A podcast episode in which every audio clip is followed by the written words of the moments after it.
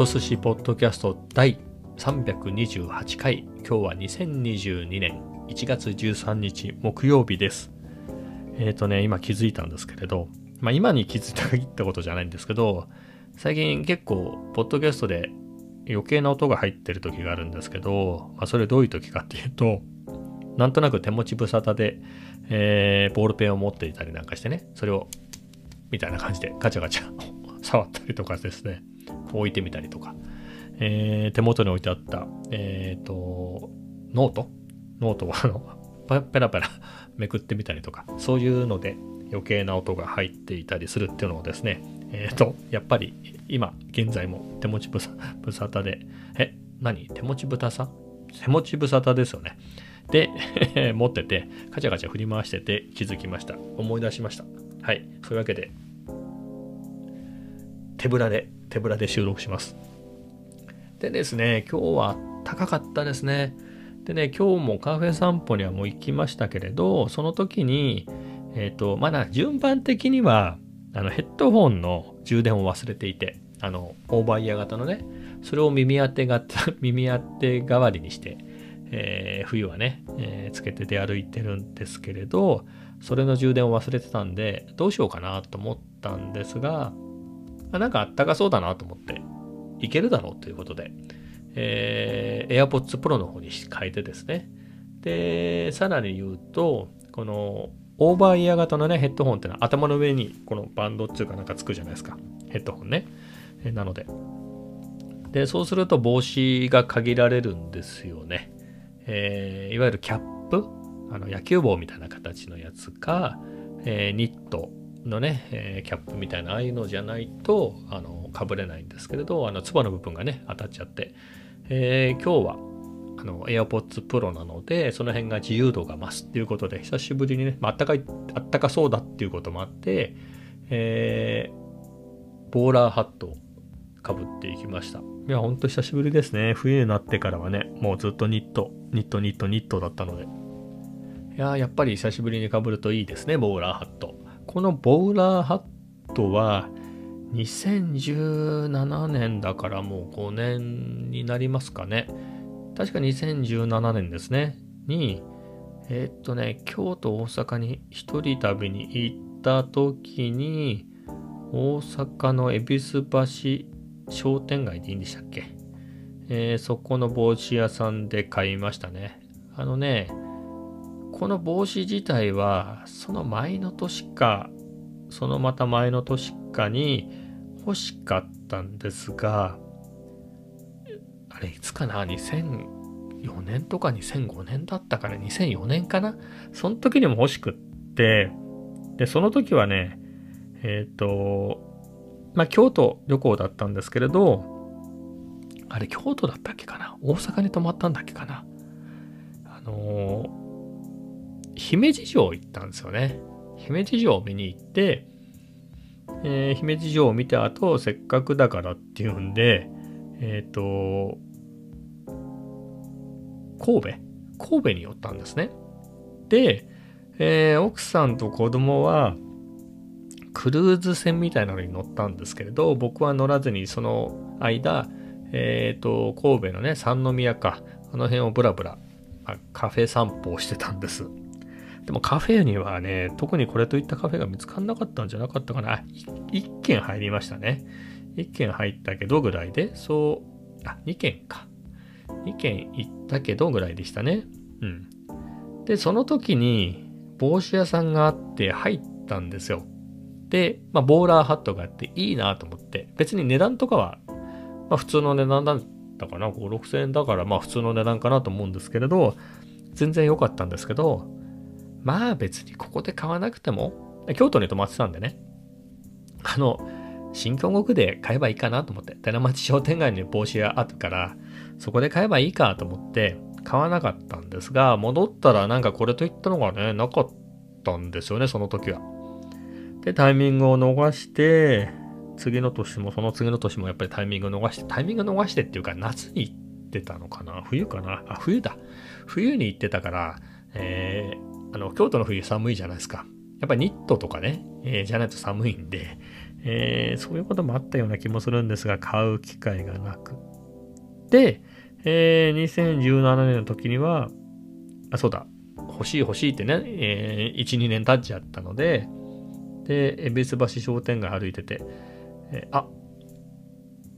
帽子あるなと思って、帽子あんのは前から知ってたんですよね。えっ、ー、と、何でしたっけ、あそこ。グリコの看板があるとこ、道頓堀、まあ、何回も行ってたんで。で、その時も道頓堀に、で、道頓堀のグリコのとこで自撮りしようと思って、やることもないんで、向かってて、そこで恵比寿橋商店街を歩いてて、帽子屋さんね、あ、ここで買ってこうかなって、覗いてこうと思ってみたら、まあ気さくな店員さんでね、女の人だったと思うんですけれど、えー、その人から買いましたね。あいい感じだな、これと思って。えー、その帽子です。もう旅の思い出でいいですよね。こうやって旅先でこうやってね、普段使うものを買うと。えー、大阪は結構いろいろか、京都もそうですけど、大阪も結構いろいろ買ってますね。あの、パイロットのね、キャップレスの万年筆も、あれはもう3年前になるのか。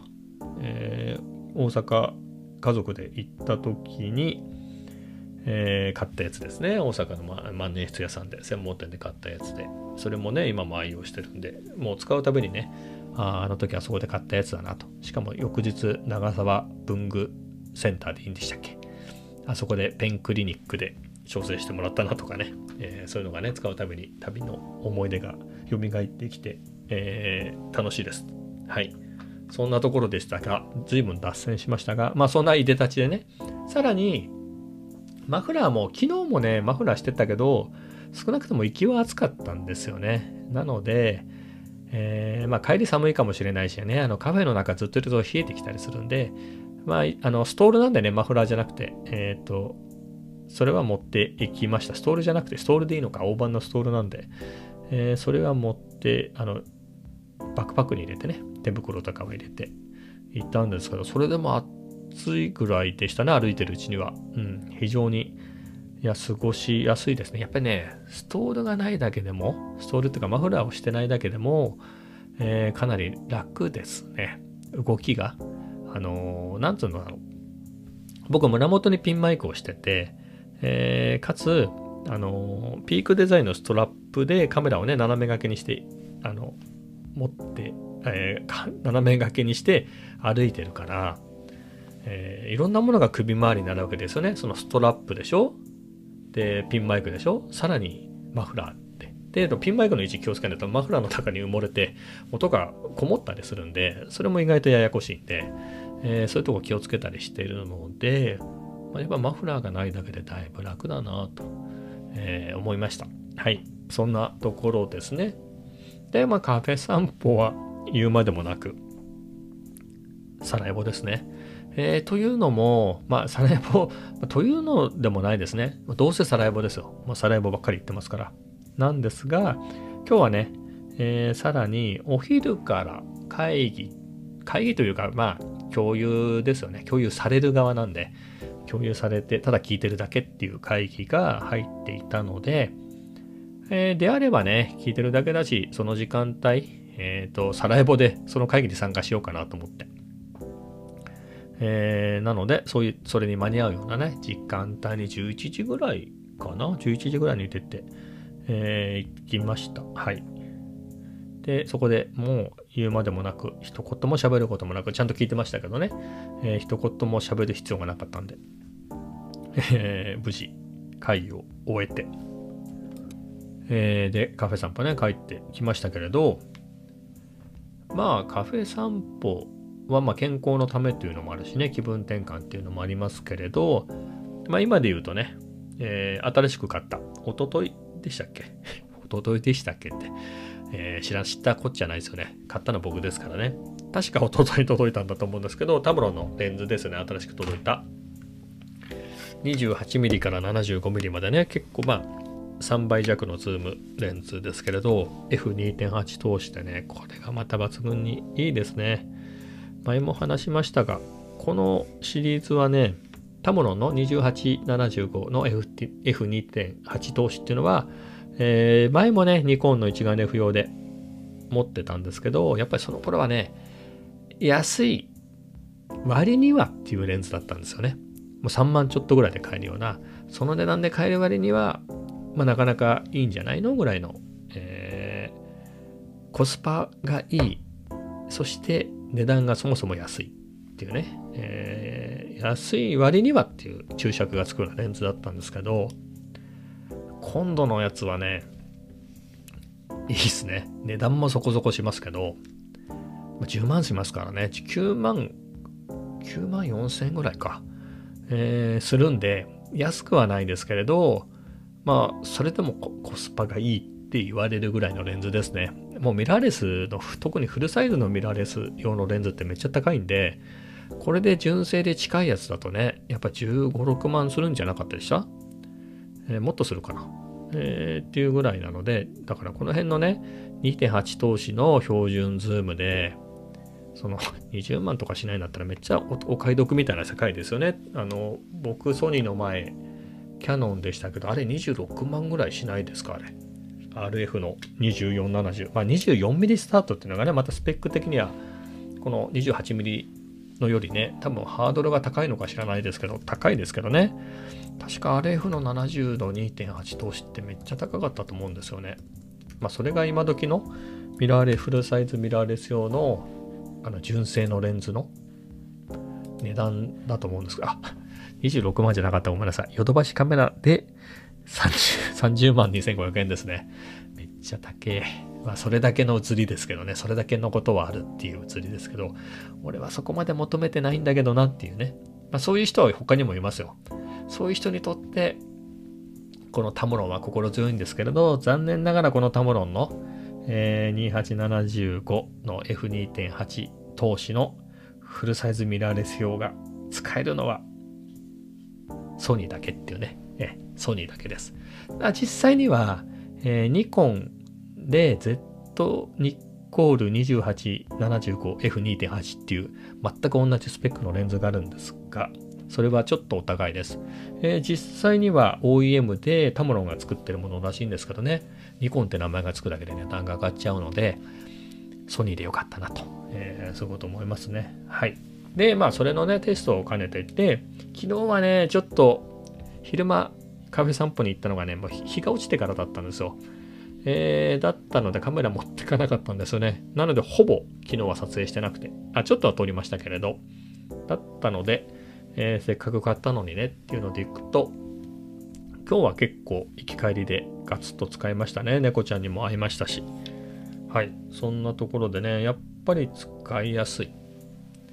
あのね、28mm っていうのが、なんだろう、自分を撮るっていう意味では、ちょっとね、やっぱり 20mm とかの方が使いやすいですからね。やっぱり超広角レンズの方が Vlog で自撮りもするんであれば使いやすいけど、そうでないならね、やっぱり2875っていう、まあ、24からでもいいですけれど、やっぱり使いやすいですね。いろいろね、幅が出るというか。で今日も猫ちゃん2匹いましたけど、1匹はね、馴染みのですよ。あの、チャトラって言うんでしたっけ？チャトラのやつで、馴染みのやつでね、結構、えー、もともと撫でて結構モフモフしてたのに、夏、なんか疎遠になって、えー、モフモフさせてくれなくなって、えー、秋以降ね、やっと和解して、えー、モフモフ再びできるようになったあのチャトラですね。えー、あいつがいまして。そしたらね、やっぱりね、ちょっと間開けちゃったでしょ？あの冷たい。一応ね、あのやっぱり声を、声かけ大事なんですよね。やっぱり猫も、あの、声かけ大事で、やっぱり一元さんね、餌もくれない一元さん、ちょっとなかなかね、触らせてもらえないんで、にゃーと言えばにゃーと答えてくれるんですね、本当に。にゃーって言うと、にゃーって言って、もうこちらもにゃーって言うとまたにゃーって言って、そういう声掛けでコミュニケーションをしつつ、こう、近寄っていってですね、えー、一応コンタクトは取ったんですけど、ふみたいな感じで、えー、ちょっとは触れましたけど、なんかね、そうは言ってもね、やっぱり野良猫だから、その性格によってはね、警戒心が強い子もいるんですよ。あ、警戒心がめっちゃ強かったらそもそも近寄れないんですけど、モフモフは結構さしてくれるんだけどっていう間柄でも、やっぱ急な動きとかするとびっくりしてね、ちょっと離れたとこに行っちゃうんですけど、ちょっと離れちゃうんですけれど、それがまた、なんつうんでしょう、しゃがんでね、猫を待ちますと。猫が近寄ってきましたと。で、これコンタクト成功して、これは OK だなっていうと、でモフ、モフモフをいっぱいするにはもうちょっと、もう一歩近寄らないといけないっていう、その間合いの中で、移動するとその移動でびっくりしたりするんですよね。もう僕もほら、もっと若くてね、やっぱり、あの関節、関節が柔らかかったあの頃、あの頃だったら動きもスムーズにこう、スーっていけるんですけど、結構ガクンガクンって動くんですよね、年寄り。ねほんと。そういうわけで、その動きで猫がびっくりしてね、ちょっと離れちゃったりしてね、それで今日はうまく息が合わなかったですね。えー、そこから話戻ってきますけど、そういうわけでちょっと離れちゃうんですけれど、もう今度はズームですからね。今までの 20mm とは違います。モフモフするときは 20mm ぐらいの超広角じゃないと全体が入らないんですけど、えー、距離を縮められないときはね、えー、やっぱり 75mm までね、ズームできるんで。さらにスーパー35でクロップするとね、112.5だったかな、ミリ相当までいくし、えー、さらに超解像ズームも使うともっとなので、えー、かなりね、えー、猫ちゃん撮りやすいなっていうのはね、今日実感しました。でね、もう一匹は、川沿いを歩いてたらですね、まあ川沿いね、川に入らないように金網がしてあるんですけど、金網の僕が、僕とは反対側ですね、に、あれ、猫じゃないかっていうのが見えたんですよ。ふと。で、それが、あれ、ひょっとしたらあれ死体じゃないかなっていう感じがあったんですよ。やばいと思って。あ、一回撮って猫だから撮ろうかなと思ったけど、でもあれ、死体じゃないかなっていう気もして、行き倒れた猫かもしれないなと思って、ちょっと怖いなと思ったんですけど、えっ、ー、と、見たらですね、むくっと起きてこっちを見てたんで、あ、よかった、生きてたっていうことで。まあ、それもね、えー、距離があったんで、ズームしてですね、えー、猫ちゃんを収めて、今ね、取り込んで見てみたんですけど、可愛く撮れてました。はい。えー、よかったですと。まあ、そんなところですね。はい。で、猫ちゃんなんかも撮れるし、やっぱり、うん、いいですよ、このタムロンのレンズ。すごく、まあ、タムロンに限らずでしょうけどね、シグマの2870っていうのも、えー、かなり近いスペックでね、うん、この辺の標準ズーム、しかも F2.8 投資は、うん、かなり、かなり良いですね。もうそれしか言ってないですけど。まあ確かに、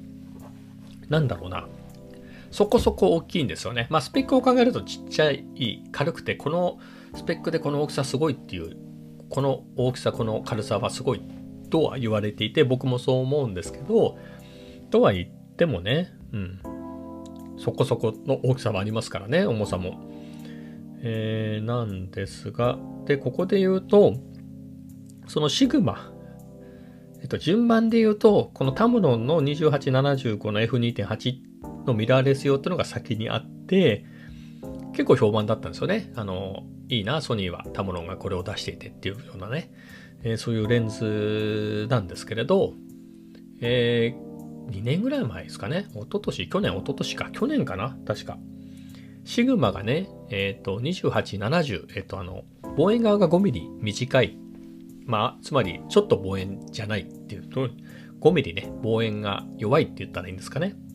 なんですが、同じ F2.8 として、めちゃめちゃちっちゃいんですよね。びっくりするぐらい。その大きさを見て、そのスペックは想像できないぐらいの大きさで、かなり軽いやつを出してきて、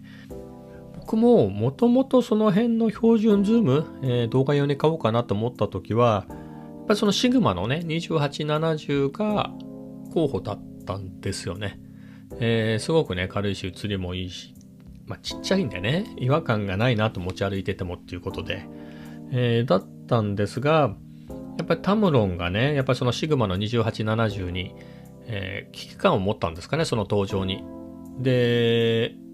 で、ほんのちょっとですけど、10g ですけど、軽くなった新型。えー、まあ、ただ、光学系はだいぶ変わってて、えー、映りもだいぶ良くなってて、あのー、オートフォーカスのモーターもね、えー、変わって、もうほんと無音ですね。かつ高速で迷わないっていうね。だからオートフォーカス的にはシグマよりはいいって言いますよね。まあ両方使ってるレビューなんかを見ると。まあそれも言うほどの差ではないですけどね。あの、シグマも十分いいですけれど、えー、まあ比較するとタムロンのこの新型の方がいいですよと。あと写り、写りもそれぞれ違いますけどね。ただ、旧型のタムロンのこのズームとシグマだとシグマの方が良かったんだけど、新型はね、シグマに負けてないっていうところでね。だからスペック的にはちょいタムロンの方がいいっていう感じでしたかね。はい。ただそこは好みで、うん。まあ僕は、その、タムロンってね、確かね、ソニーが大株、大株主って言っていいのかな？なんですよね。なのでソニーとの親和性は高くて、まあソニー用しか出してないレンズがあったりとか、えー、するぐらいなので、なんつうんでしょうかね。F1 の話に強引に持ってくと、レッドブルとアルファタウリみたいな関係って言っちゃってもいいのかな？えー、なので、そういう意味で互換性的なね、いくらその E マウント用のレンズですよって言っても、やっぱ純正の方がいいね、えー、しっかりいろいろな意味で純正の方が良かったりするので、えー、オートフォーカスとかね、えー、その辺いろいろ考えると、例えばジンバルに乗せた時にどうだとか、えー、手ブレ補正の効き具合がどうだとかね、えー、そういうのでいくと、まあ純正に近いタムロンの方がいいかなと、そこは僕の勝手な想像ですけどね。えー、まあ一般に言われてるようなのを参考にしたまでですけれど、まあそういうこともあって、まあ安全なタムロンにしとこうかなって、はい。えー、それで選びましたが、まあ今のところ非常に良いですね。まあ確かに重いですね。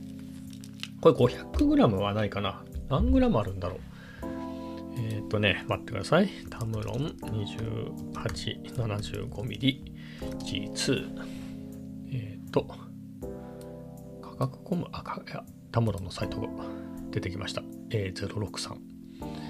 えー、スペック。あれ？スペック。進化ポイント。深みのあるデザイン。そういうことはどうでもいいんですけどね。えー、まあ、見た目もかっこいいですけど、やっときた。この MTF のグラフとか一切見ないっていうね。あ、質量 540g っていうことでね。えー、これでも 10g 軽くなったんだけど、シグマはね、300何十 g じゃなかったのかな。あっち、かなり軽いんですよね。ちょっと見ちゃおうかな。えっ、ー、と、シグマ 2870mmF2.8 はもっと軽くて、はい、シグマさん。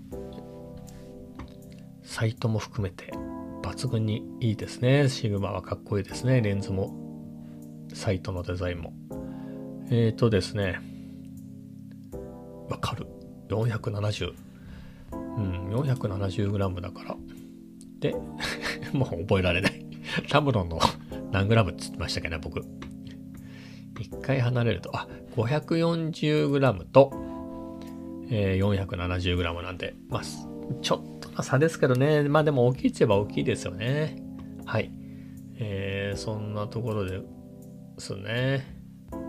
はい。どんなところか分かりませんけど、まあ非常に気に入りましたよっていう話です。はい。非常に撮っていて楽しいですね。僕写真の時ズームなんてね、いいなんて思ったことがなかったんですけど、まあ強いて言うとオリンパスの 9mm から 18mm のズーム、あれは本当にびっくりするぐらい軽くて小さくてね、あの、超広角ってね、やっぱりね、使いにくいですからね、それが 9mm。使いたい時は、その超広角便利なんですけど、それをずっとつけっぱなしって結構使いにくかったりするんですけれど、一応 18mm までね、えー、ズームできるんで、そこまでいくとかなり、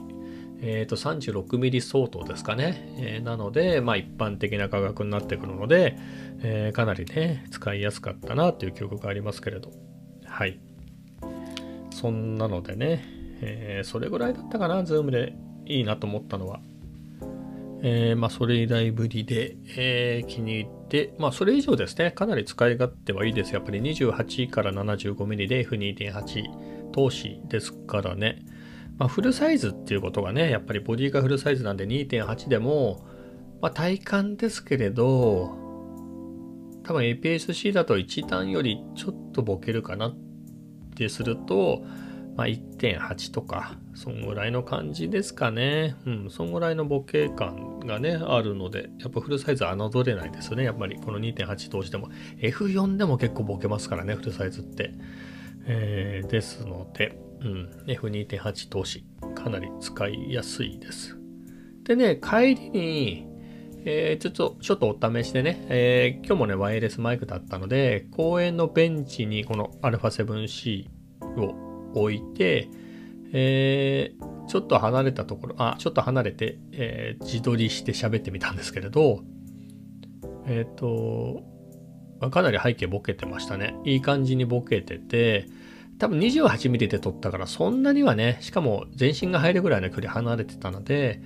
えー、やっぱり被写体って僕ですけど、僕とその背景の距離感からするとそんなにでもないんですけれど、やっぱり結構ボケてるなって感じですね。うん、いい感じに背景がね。だからもうちょっとね、えー、気を使って 75mm とかで、えー、バストアップかなんかで撮ったら、いやもっとめっちゃいい感じでボケるのかなと思って。うん。その辺もまた試したいですね。やっぱこのワイヤレスマイクはいいですね。そうやって離れて撮るときにはね。やっぱ普段の自撮りの時は別に MK200 でも撮れますからね。近いから。なんですが、やっぱそこからね、やっぱり何メートルか離れちゃうと、えー、MK200 でそれを撮ろうと思ったらね、相当ドタルかなんかしないと入らないですかね、声がね。それかもっとすごい長い高性能なガンマイクとかじゃないと撮れないのが、うん、普通の声でね、えー、撮れるんで、えー、ちょっと話がマイクの方に行ってしまいましたが、やっぱりワイヤレスマイク。これもまためちゃめちゃ良いです。はい。これなところですかね。26分経ちましたけど。まあ、おまけでもう一個話しときますか。えっと、1月5日に使い始めた、えー、数学のノートも、えー、計算間違いをしたり、問題を書き、写し間違えたりなどしてですね、えー、全然違う声を答えが出てしまうので、1問あたり 結構な、結構なスペースを消費していたらですね、あっという間に60ページを使い切りまして、えー、2冊目のノートに突入するところです。はい。そんなところですね。はい。今日も話がどちらかりましたが、今日はこの辺で。